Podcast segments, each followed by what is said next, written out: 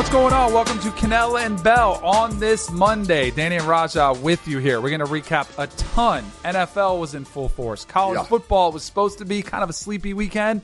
We had some really exciting finishes. We'll break those down and might even have some time to do a little film study on WNBA playoffs. So we'll break that down later in the show. Uh, we'll see if we get to that. But as much as you hate to lead with bad news, Mm. I do think what happened in the NFL yesterday is the biggest story of the weekend. And Mondays are always tough to do as a show like ours when we're going to hit all sports, we're going to hit all the major topics because you never know how much time you're going to get to hit each one or what's the biggest story.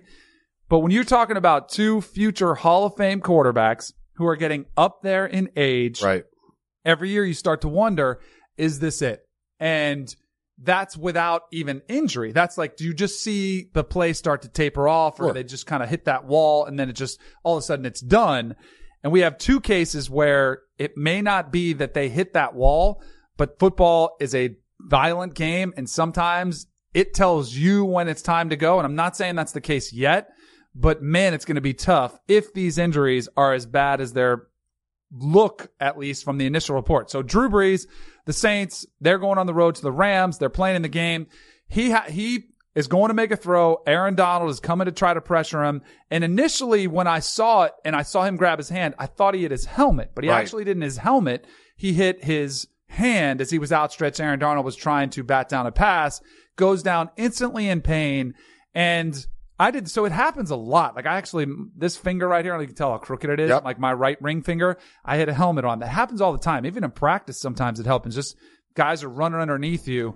But the initial reaction I thought was he must have, you know, broken a little finger, you know, had some sort of bone issue there. But I think it's actually worse what he's going to be dealing with because if it actually is ligament damage, you could be looking at not only a game or two, but significant time.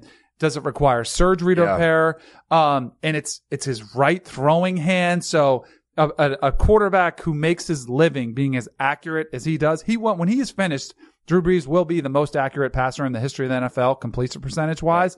When you make your living being that type of passer, this could be devastating for Drew Brees. Yeah, that's that, thumbs are tough, man. Like, uh, you know, especially when you have to hold the ball. Like, I had thumbs. My thumbs are ruined. Like, I could take it all the way back. Like, Ugh. yeah. So I've had gosh. like torn ligaments and stuff in my You're telling me Drew Brees will be able to do that yeah, for the rest of his unless life? he has unless he has the surgery, right? And so if he has it like mine, where I don't have the surgery and I just keep playing basketball through it, he can't do his job.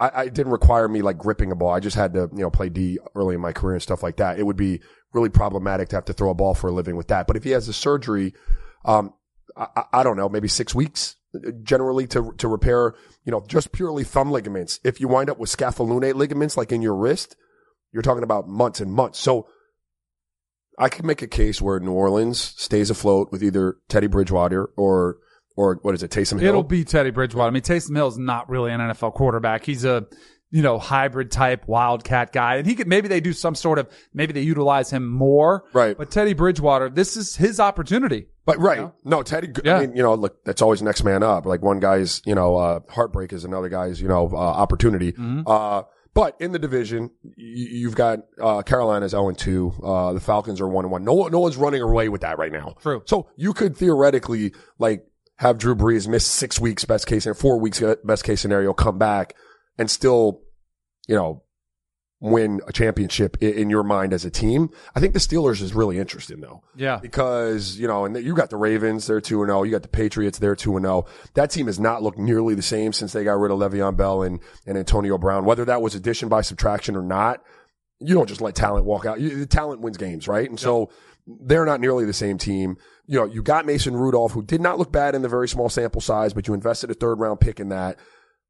Your window is passed if you're the Steelers. So the decision is different for me. This is a, a New Orleans team where I can make the case if I'm that front office, like, look, we need to stay committed there. You know, he'll be back. We still have a window of opportunity. I don't see it being the same animal in Pittsburgh, quite frankly. And I'm not saying Ben's not still really viable. I know what his numbers were last year, but as a franchise, you're in a lot different uh, territory or you're in a different spot than you were, you know, just a year ago. So the, of course, the injury you're talking about was the other big injury news was Big Ben, who this was weird to me too, because there was no contact. Yep. He's going to throw the football. And to me, my first thought was, man, this looks like a baseball pitcher who Tommy just John? threw a nine. Yeah. And I was like, uh oh, this is serious. The way he grabbed it. Now I was watching the game with my dad and he said the one good news about this, possibly, Mm-hmm. not that it says it's for certain, but he said the fact that he was grabbing the outside of his elbow Yeah. as opposed to where your ulnar collateral is on the inside. Now, this could be a you know super over evaluation where he's just grabbing his arm. Maybe he could you know Yes. maybe he's just grabbing his general area of his elbow. But that was my dad's kind of initial take was maybe it's not his ulnar collateral nerve because he was where he was grabbing was the outside. Maybe it's more tendonitis issues. But and then there's also reports that there was you know possibly issues in practice. He was complaining about it during practice. But I do think you are exactly right. I thought I thought Mike Tomlin now Mike Tomlin and Ben Roethlisberger I thought were kind of sleeping giants. Like I thought they were gonna hey no more distractions, no more Le'Veon Bell, no A- Antonio Brown circus. Hey, it's our team now. Let's make the most of it. Big Ben's having his receivers come down again to Lake Oconee and practice at his lake Right. house. Like I thought this team was going to be super focused. If it goes the other way, It could be. They, they just could- ain't good enough. Right. They could be they're not good enough, but it also I think you're onto something. I think this could be the end of the Mike Tomlin Big Ben era. Yeah.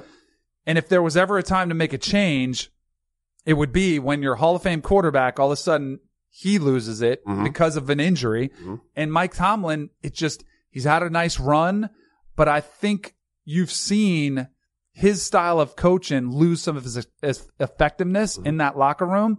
And if you're going to make a change, all of it, just why not total upheaval and try to find that next coach? Because the Steelers are an organization which they haven't known a lot of turnover, right? They've only had three coaches in the last 35 years. Right. They don't want to start cycling through coaches.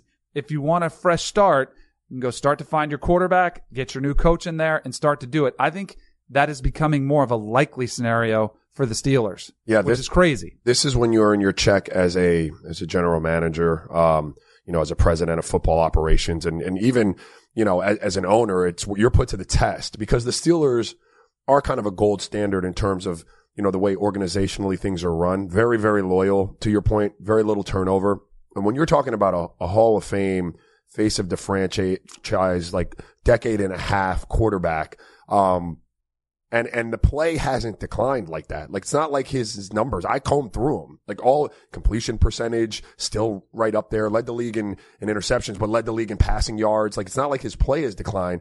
And he has this injury, but your team isn't in the window anymore Right. of where that's meaning something to you. And you've got a young one in waiting. This is where you get paid the big bucks to make the tough decisions. You know what I mean? And it's going to be And it's a really tough decision. really you got tough. a Super Bowl winning coach, but it's kind of just it's come off its tracks, right? And especially with the Le'Veon and with Antonio. I mean, don't forget the Ryan Shazier injury. Like Yeah. you just had a lot of stuff that you've had to deal with, and they were so close. And they had the home game, and they got beat at home by the Jacksonville Jaguars because they were overlooking, you know, to the Patriots. And since that game, it has really come apart for Right. the Steelers, which is why they're going to have to make a tough decision. Now, much different than the Saints, because I think Teddy Bridgewater is this is his opportunity. Because remember, he had other opportunities to go be a Sure. starter The- the somewhere Dolphins, else. It's actually a good call. Don't oh, it was a call. genius Great call, call, for Teddy. Teddy Bridgewater. But also, there was some reports that Sean Payton said, "Hey, if you stay here."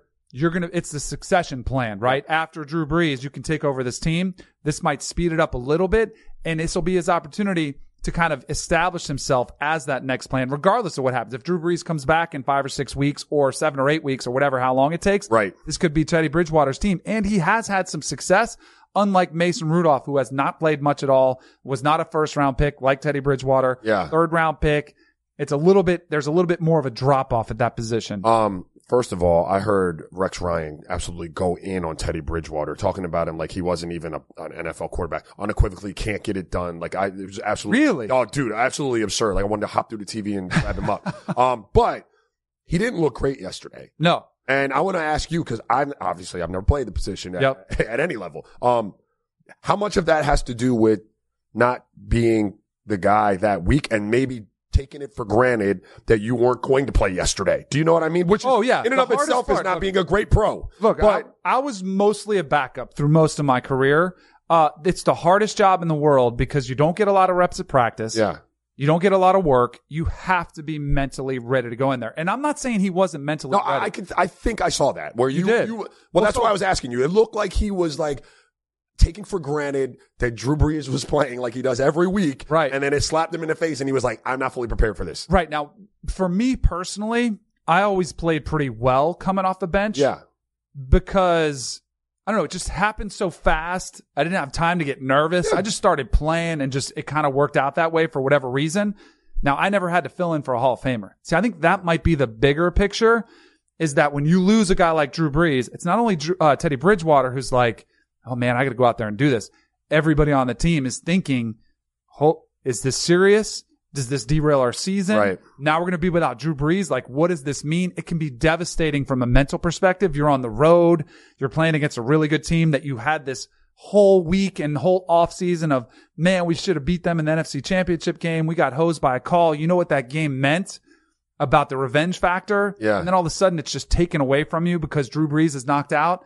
I'm hoping that's the more likely scenario Okay. there that it just, cause I've been on teams where, you know, when I was on the Broncos one time, we had a, a linebacker who goes down and he had a neck injury Yeah. and it was really serious. He was hard and a, and guys throughout the rest of the game were trying to get updates. Hey, is he going to be okay? Was he Yeah, yeah. walking? You've just lost all And it just, yeah, it totally like mentally we were shot. Right. That's my probably more likely guess of what happened with the Saints. They were mentally shot, including Teddy Bridgewater. Yeah. You know, so now that they can kind of regroup, he can start fresh. Cause I, I think he's good. I like Teddy Bridgewater. I, Yeah. I liked him coming out of college.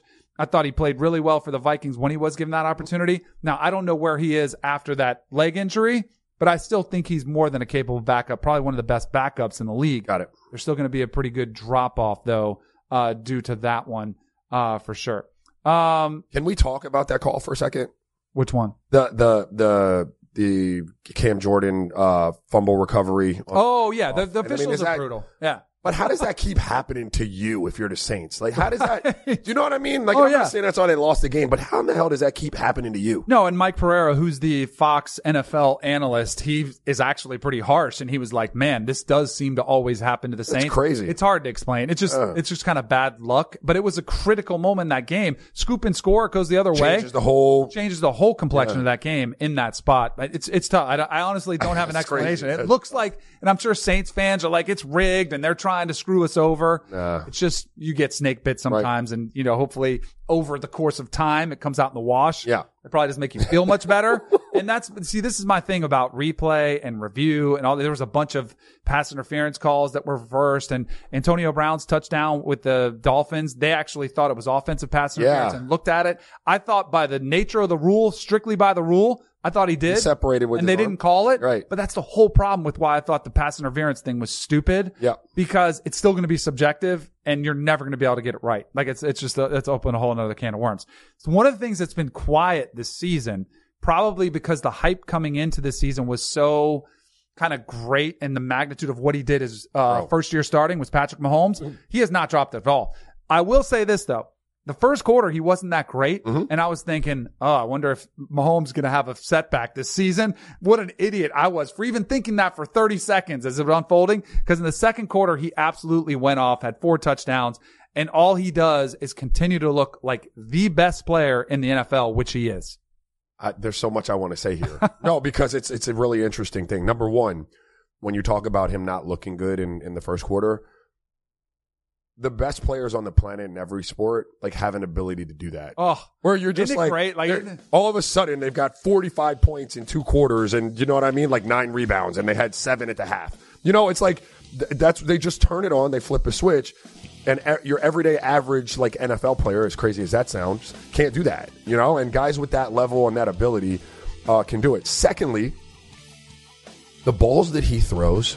it's insane. It is really insane. It doesn't even look like he's trying. There are guys that play quarterback that throw that ball and it looks like it's an effort. Now they all can flick it, you know, and they put it pinpoint all the time. But in terms of like the mechanics, it looks like it's a effort to get the ball where it's got to go and the arm is across the body textbook and you're bringing the second foot through. This guy is like flicking the ball out there.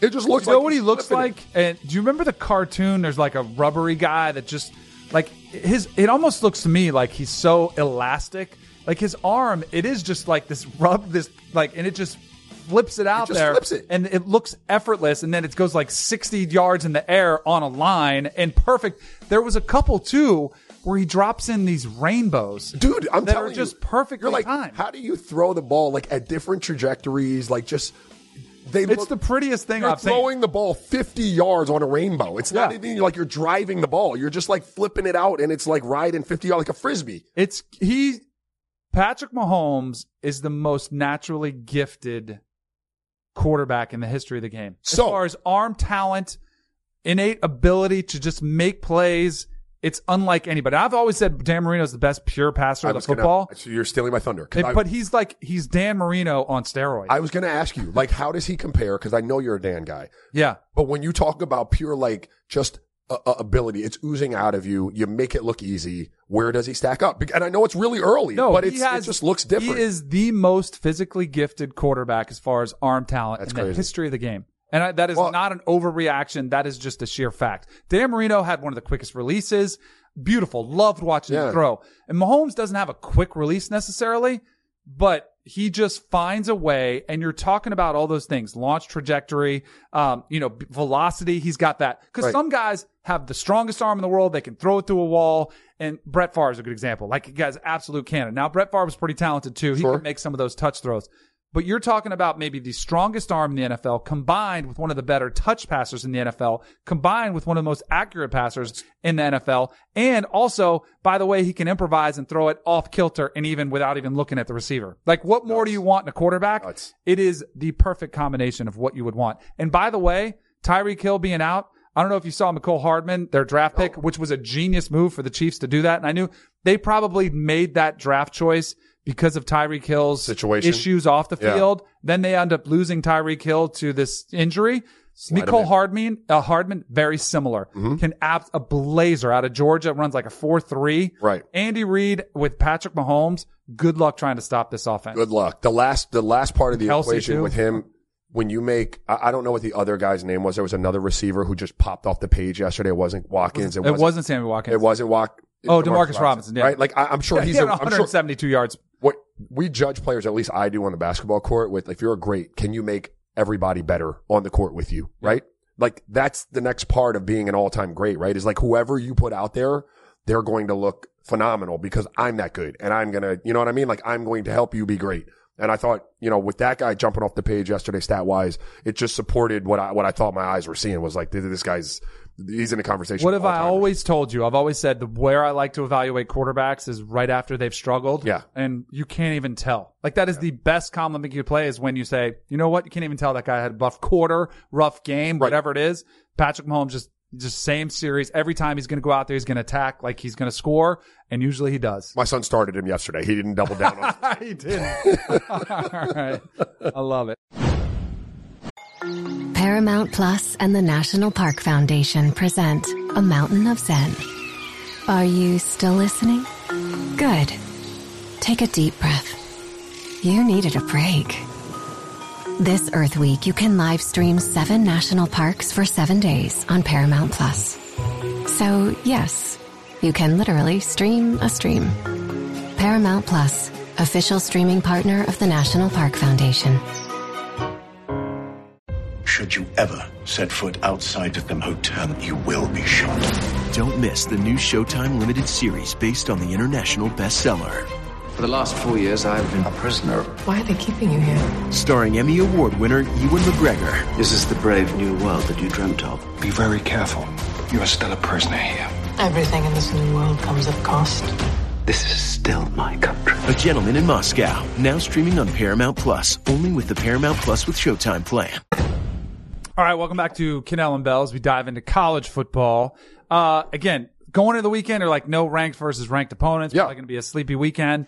There was some interesting games, a lot of uh, kind of last minute type of games. We'll get some of those. One of the coolest stories of the weekend, though, uh, was what Georgia did to honor um, the wife of head coach Brett Anderson uh, for the head coach of Arkansas State, Wendy Anderson, who lost her battle with breast cancer about a month ago. And Coach Anderson left the squad, took a leave of absence, obviously, to mourn and take care of his family. This was his first game back on the sidelines. And so in Athens, on the road for this Yeah. team, Georgia's fan base decided to wake, make it a pink out to bring some awareness to breast cancer. They had the players or the fans obviously wearing Remember Wendy. It was just really a cool uh, moment there to honor Blake Anderson's uh, former wife, who has now passed away. But it was just Super classy. that's what the best part about college That is football. the best Like, part. college football fans are crazy. They want to fire coaches and they want to, you know, they're they're intense rivalries Yeah. and they're throwing stuff and cursing each other out. But I will say, college football fans galvanize for meaningful causes better than any fan base. Baseball, NFL, NBA, they just do. There's something about them. They just galvanize for causes like this. Right. The kid at Tennessee who was bullied. They had the UT shirts that went around. They sold 50,000 of them. Now Tennessee is going to give the kid a scholarship if he wants to go there. There's some really cool stories out of college football. That was one of them that took place. So shout out to Georgia, uh, for doing that. It was not the biggest week of the weekend, uh, biggest win of the weekend. You know what it was? The most monumental win of the weekend? What do we got, Joey? The first one for the Miami Hurricanes. oh, it's time to celebrate. Look at that. We got confetti. Wow. Congratulations. Deflection at its best. Congratulations to your Miami Yeah, Hurricanes. thank you. I appreciate that. A monster win Uh-huh. over interstate rival Yeah, Bethune Cookman. Cookman, the Way mighty, mighty Bethune. Yeah. But and you I- guys covered. No, despite all the deflection tactics, all right, No, we are we are sitting at one and two, just like who else? Exactly. The same record as Florida State has. Uh, Florida State, unfortunately, was on the other side of the uh, win loss column. Once again, finding themselves in a position, fourth quarter with the lead, and they come up short again.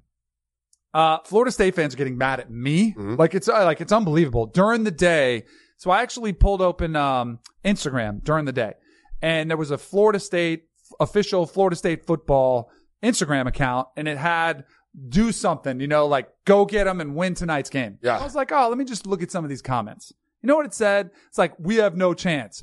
We should fire Tag. This is before the game kicks off. Yeah. We should fire Taggart. Our players suck. Uh, we're going to lose. Like it was so negative. I, I don't comment on a lot of Instagram things, but I commented on there. I was like, this is embarrassing Right. that going into a game, you're expecting the worst. You're almost hoping for the Sure. worst so that you, as a fan, can be right. like your desired and result. because Right. you feel like Willie Taggart should be fired, that you hope they blow another game, that just, it set me off. And it's like, I've been pretty vocal, uh, against our fans and in support of Willie Taggart. And it's not so much, hey, this is the wrong or the right hire, but it's still too early to make that decision now. Uh, and it, it's, it's not easy to defend him in a lot of situations. There was some clock mismanagement issues towards the end of the game. There were a lot of dumb penalties, really dumb, boneheaded penalties in that game, um, that do look at it and you're like, all right, what's the problem with this program right now? And the easiest person that the fan base is looking at is Willie Taggart. And they're saying, we got to get out of there. I will say this. I still believe Willie Taggart can get this thing turned around. I still want to give him that opportunity to do that. And my question for every Florida State fan is what good is it now to call for his head after three weeks? And uh, you know, granted, we're sitting there, it's week three, week four, maybe we're sitting there week five. Just, tr- just trust me. Just try to throw some positivity towards, as a former player Yeah. who has been booed by your own fans, uh, who has had some questions, some thr shade thrown my way. It is no fun. And not only is it not fun, it's toxic and it becomes self-fulfilling. And I feel like that's where the negativity is going now. Yeah. It's becoming this self-fulfilling prophecy. You're out there with all this negativity and the players are just, they're brought down. Right. Like, why would you want that to happen if you're truly a Florida State fan? We have this conversation a lot on this show, and I've always said it is never helpful for your home support staff, your your your home crowd to be booing you and showing no faith in what you can do. It, it is a toxic environment, and it does start to creep in to your performance and into your subconscious, and and it does then sometimes become a self fulfilling you know prophecy. And so, I would I would support and I applaud the way you're treating that situation. You can be fair and and say that there's some things that need to be cleaned up. Um, and that you know some of the onus of, of this is clearly on the coaching staff, and at the same time understand what you were left to work with and how long it might take to get out of a situation like that, and give someone a fair shot to do that. Unfortunately, and I'll say it again. I believe the fate is already sealed. I don't support the fate being sealed. And but you know I why? It It's because some of that negativity crept in so soon. Yeah. Mm-hmm. Maybe it made it impossible. Here's a question I have for you, and I think this is an interesting discussion. Whose fault is it when penalties keep creeping in? Now it's the players on the field That's a tough one. who are making the really like Marvin Wilson, defense tackle, incredible player, had a great game. I actually was pretty pleased with the way both sides of the football executed. I Yeah. thought they dominated the line of scrimmage. Um, so whose fault is it when Marvin Wilson, defense tackle, takes a you know quarterback and slams him the ground. Would have been a massive tackle for a loss. Instead, it's a 15 yard penalty, first down, Virginia. Is that is that Willie Taggart's fault? You know, because it continues to happen, and maybe there is some. Yes, that's the coach's fault, but you don't think he's told them to stop making foolish penalties? Yeah, I do. And ultimately, um, you know, I can't, I can't stand up for Willie on this one because, yeah, I, you know, my first thought is to be like, you know, these are damn near grown men out there. Like they should be able to control their emotions and do what, you know, what they need to do. Like they know better than that. A, a coach has to develop a culture that says that that's not who we are. And I don't, I don't know how to do that necessarily. Right. But that's what has to be established. So throughout your day to day work, you know, throughout whatever your obligation is, you are going to do it to the, to the letter of the law, the best we can do it, the cleanest way we can do it. We- We're not going to stand for any kind of variance from, from the script because this is the way it must look. We want to be perfect. Like you have to, de- you have to develop that. So a kid knows and he's been conditioned to know if I jack this up, there's a consequence, right? Mm. Like you condition someone. So every time he tries to veer off of that path, you pull his behind back with a penalty, with some kind of like, I don't know, extra study halls, whatever your punishment is, whatever it is, you keep bringing a kid back to that straight path, right? And so when you see programs typically that have kids all off the path and they're getting penalties left and right, I, I do think that is an organizational thing. And I think it's on the coach. Um, I was at a high school game the other night. Uh, I'm not to say any names, bunch of penalties. And I kept saying like,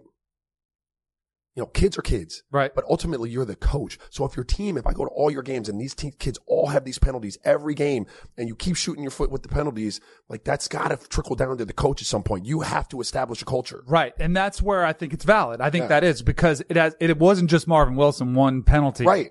They had like seven penalties Yeah, for 80 yards going into the fourth quarter. Here's another one I have for you though. And this is where I don't even like using this example because I don't want to throw a player under the bus, but like, is it Willie Taggart's fault or Kendal Briles' fault, the offensive coordinator, because I thought they played a pretty good game offensively, and yet people are saying Kendal Briles is just clueless. He doesn't know what he's doing. Whose fault is it when James Blackman misses a wide open Tamorrion Terry for a game winning, you know, game tying touchdown? I mean, I'm telling you, he ran a double move on the Yeah. outside. It it was a layup. James Blackman airmails it by like ten yards, and like, That- is that the coach's fault? No, that's, a, that's play- a like, 19 year old being a 19 year old. Exactly. Like, that's it's a that is. college kid missing out on Yeah. a play. So, and but yet Willie Taggart, that's Sure. we got to fire him. Sure. Like all of it, and it's it's a culmination. Everything bad is happening. That's why I think it's this self fulfilling. There's negativity. It's toxic. It's just becoming what the program is. Yeah. And now the players are starting to press, and that's maybe maybe that's why James Blackman missed the pass because he's pressing so hard. He wants to win the game, and he just airmails it in that spot. Let me ask you a question. And I, I, I, this is interesting only because I am a huge Hurricane fan, and not not too long ago, it was two years ago. You know, we had crept back into the national conversation.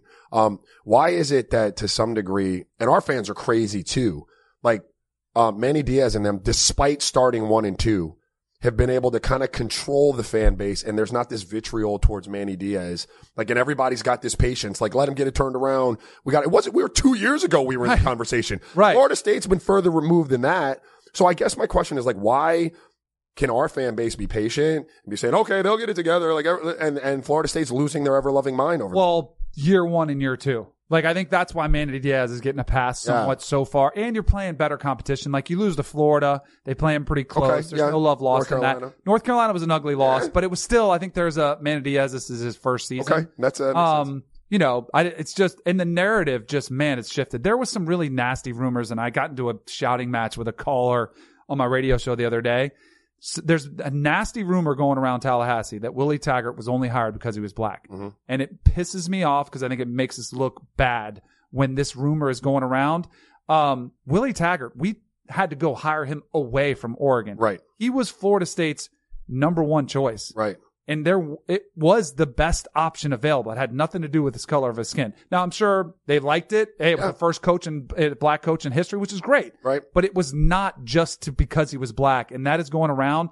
And there is some of that sentiment why he's not getting maybe Yeah. a little bit more leeway, and that drives me nuts because I think it makes us look really bad. Scott Frost, like when I talked to the coach, uh, the the people at Florida State who were making this decision, I said, if you have a chance at Scott Frost, which I don't think you do, and they really didn't because he was going back to Nebraska Right. the whole time, I was like, that would be my number one choice. If you can't get him, you guys should call Willie Taggart. And that was pretty much the prevailing sentiment by white and African American people uh, combined. Because Stan can say Wilcox was a black athletic director. Yeah.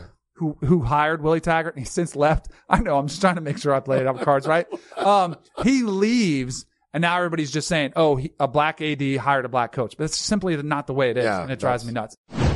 All right, welcome back to Kanell and Bell. We led the show with it, unknown what would happen to Drew Brees uh, with his thumb issue that he had.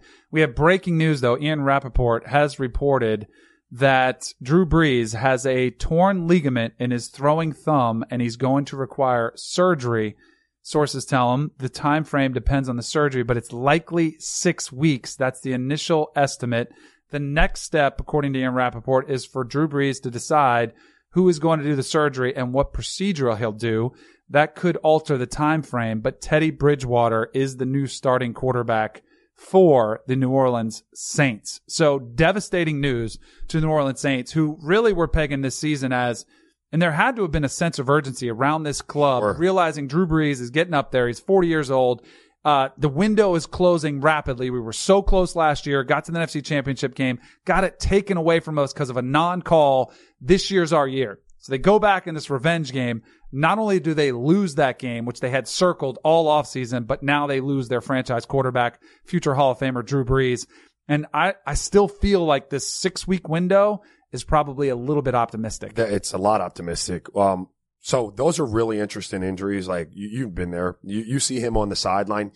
You know, e- even like if it's a half hour after the injury happens and he's still on the sideline, there's still adrenaline coursing. So when he's trying to grab that ball and he can't pick it up, that's best case scenario because at night after that plane ride back the next morning, that thing is going to be on fire, right? So I mean, cause I, when I tore up my wrist, Danny, the next morning I thought I lost my hand. Like I was like, what the heck is going on in my hand? At that point, I got to go see that. I, I need to know what my options are, right? So then you get to that point. Mine was cut and dry. There's one surgery or you don't have the surgery. When you hear the wording, he has to opt what type of procedure he's got to have.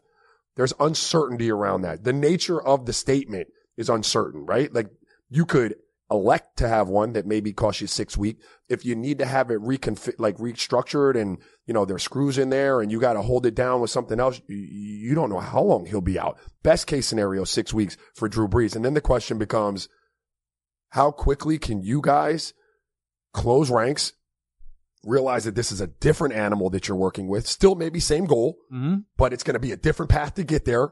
And players and coaches have to come up with a new game plan because you can't do it the way you thought you were going to do it now. Right. You can't. You have to figure out what the new roadmap is to the desired destination. Uh, I think one of the, if you're looking for a silver lining in this, is the fact that you do have Teddy Bridgewater as your backup, an established guy who started meaningful games in the NFL. And I know he didn't play great yesterday coming off the bench, but I'm telling you, in that spot, that team in the game that meant that much to them, when you lose Drew Brees, it is a major gut check and it knocks the wind out of you. And I don't think the team reco- recovered from it during the game, Teddy Bridgewater included.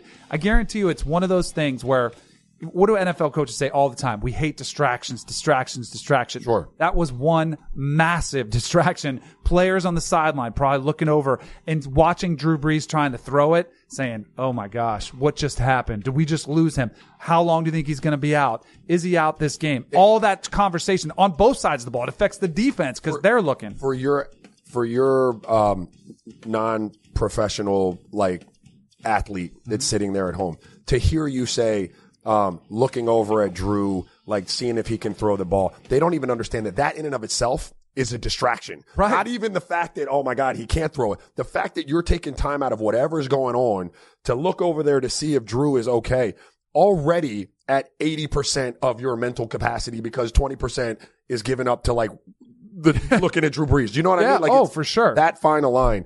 My hope for them, and you said a silver lining. They're playing the NFC South, right? Um, Tampa Bay sitting at one and one. Their only victories against 0 and 2 Panthers who are also in the division. And the Falcons, you know, who knows what they are right now. So Right. you, if it's six weeks, you know, Teddy keeps it afloat. Now, Teddy, I need, I need you to look better. Like, so I need you to get those reps with the ones, dial into the game plan. Um, if they have hopes, he's going to have to look better than he did yesterday. But I will second your silver lining with that. They're Right. in the NFC South. Maybe they stay afloat. Teddy Bridgewater is not going to have any sort of like grace period, especially with the way the schedule unfolds. He's got to go play in one of the toughest environments to play in Seattle. Then they're playing against the best team in the NFC right now, the Dallas Cowboys. Granted, they get them at home. Tampa, you get a breather. I think Yeah. that's a very winnable game. Jacksonville is a little bit of a mess so far at this point. Then you go on the road to Chicago, uh, where it's again one of the best defenses in the league, and then you got a home game against the Arizona Cardinals. You should win that game. Sitting at one and one, if you could, if you could get them four and two, which I do think is realistic. If you're Teddy Bridgewater, you're fine. Yeah. like it's not that big a deal. Now again, it goes to how long is this injury? I think the one thing that has helped, and you mentioned it, their division, which we thought was going to be one of the toughest in the NFL. And I know Atlanta got the win last night against the Eagles. They didn't exactly look like world beaters, but Carolina is a disaster all of a sudden. They're you know, head, wait, what are we going to do with Cam Newton? What does our future hold? That's the one saving grace, besides Teddy Bridgewater being there, is that the schedule is manageable. And it's sort of like the Patriots, and it's kind of funny because they're in a position similar with an older quarterback. All you want is a seat at the table in the playoffs. Sure. Like you just don't want a missed opportunity where the season is a wash. And this is why they signed Teddy Bridgewater and gave him a really nice contract as a backup quarterback. And it's also why Teddy Bridgewater didn't go to Miami or anywhere else where he might have had an opportunity was this is the succession plan. This is the guy who's supposed to take over the franchise once Drew Brees and when who knows when it was going to happen. But when Drew Brees is done, this is Sean Payton saying to Teddy Bridgewater, hey, this was going to be your team. So they have a lot of confidence in him. And the other good thing, Michael Thomas is still there. Yeah. Alvin Kamara is still there. Ted Ginn is still there. You know, they still have some weapons to work with. They're going to have to utilize them. This will put a lot more stress on everybody else to give Teddy Bridgewater some more help. Let me ask. Let me let me ask you a question. Hypothetical scenario. Yeah. All right.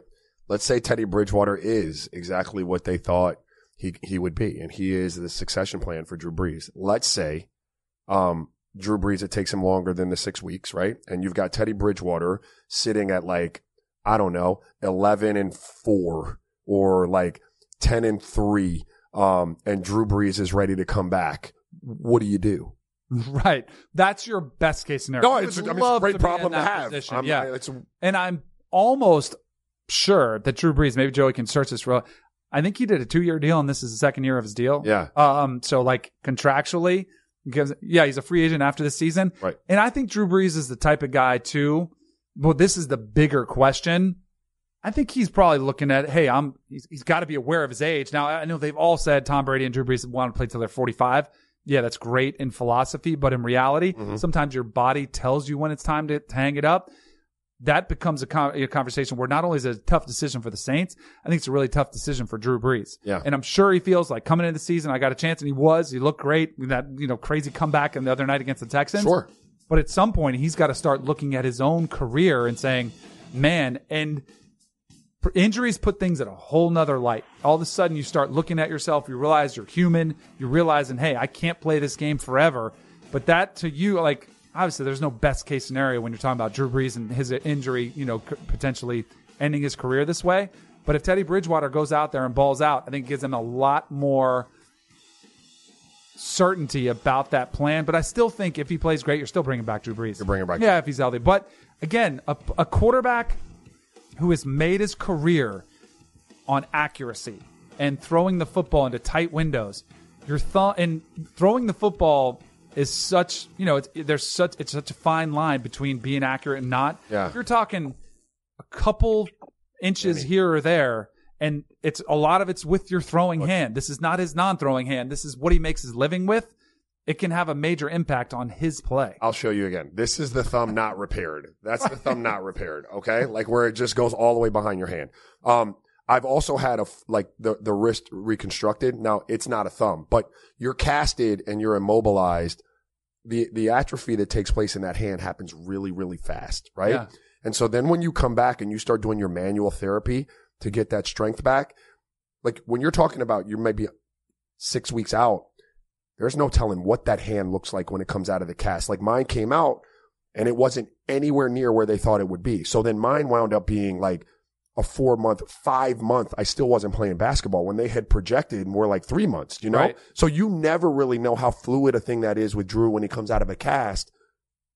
And to your point, if that's the playoffs and you rely on accuracy, um, and you've got that situation, if you're the Saints, that's one where, you know, you've got to be real as a player. Like Drew has to be real and sit back and say, what can I, like realistically, am I better than Teddy at this point? Like, Right. and I got to do He's, what's um, best he's for the gonna team. imagine he's better. I know, You but know, you have to, mine. that's a hard conversation. Yep. Eh, You know, seriously, Yeah. am I better? Mine. Am I better than Gordon, Gordon Hayward right now? Right. Am I? He, Gordon Hayward was my rook, right? And I, I'm sitting there and I'm like, probably not. You know what I mean? Like Yeah. when push comes to shove, probably not. That kid's better than me. Like that's a hard realization to come to, especially when you're Drew Brees and you didn't see that coming. I saw it coming. Right. Like, you know, they drafted him.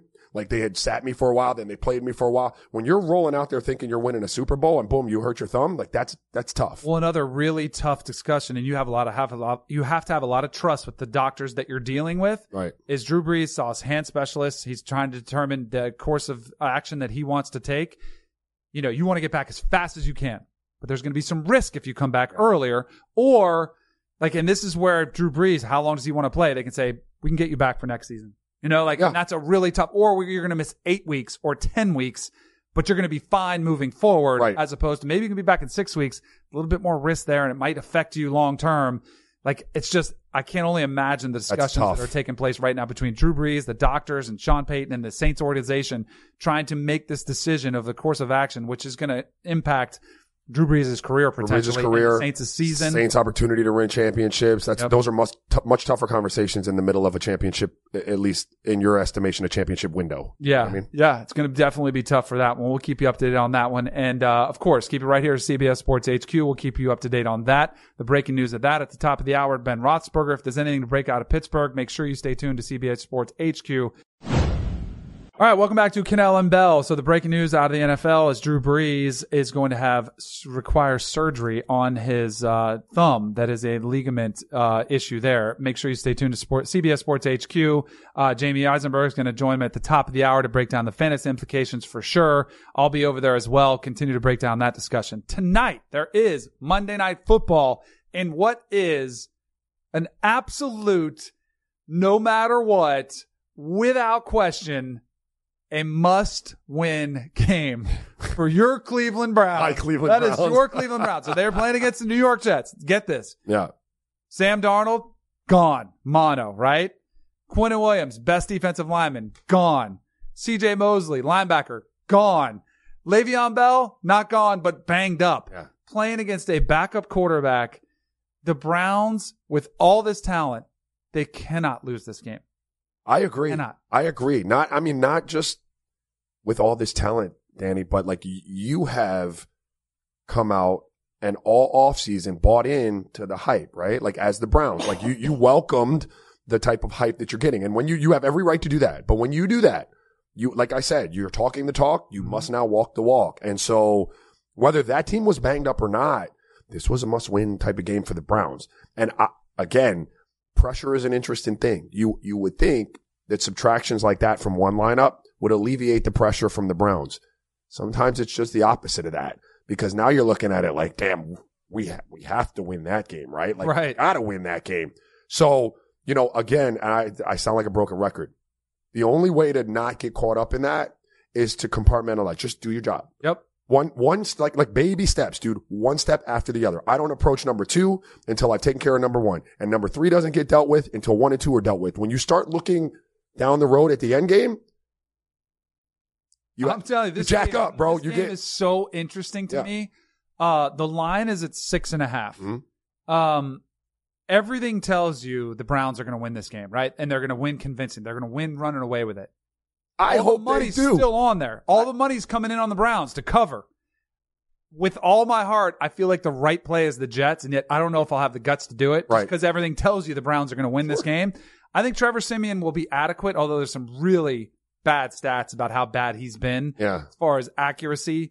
Um, like pr- over the last five seasons, quarterbacks with 700 attempts, there's like 25 quarterbacks, and 24th in completion percentage is Trevor Siemian, and like Brock Osweiler is the only one below him. Mm. Right, right, right. It is bad. Like, but he's been in some tough spots. I think he's a pretty good game manager. To me, my initial reaction was, well, when Sam Darnold was out, I was like, oh, they're going to give Le'Veon the bell 50 times. Right. They're just going to have to ride on ride him, which I still think they'll do. But he's just had an MRI on his shoulder. The one thing I do wonder is Le'Veon Bell came for the Pittsburgh Steelers. Pittsburgh Steelers, Mike Tomlin. We talked about them at the beginning of the show. I think he was pretty. He was a player friendly coach. I think if guys didn't want to practice and they said, Hey, I got a sore shoulder, Yeah. you'd be like, All right, sit it out. I think the Jets and Adam Gase were like, Oh, you have a sore shoulder?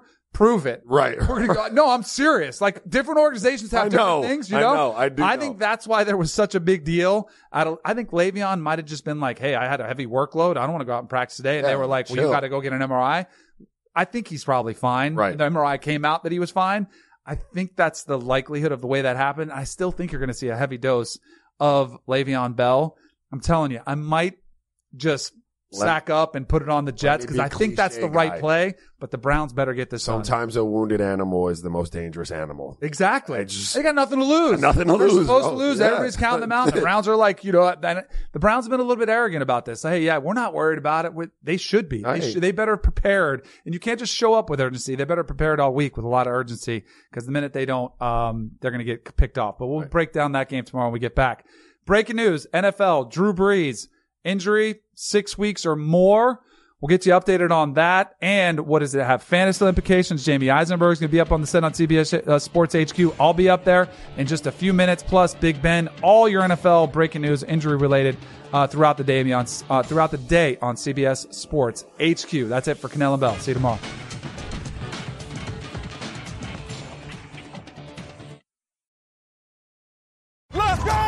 It's the most all-star studded challenge ever. And this time, it's every competitor for themselves. Best challenge ever! The Challenge All-Stars. New season now streaming on Paramount Plus. Go to ParamountPlus.com to try it free. Terms apply.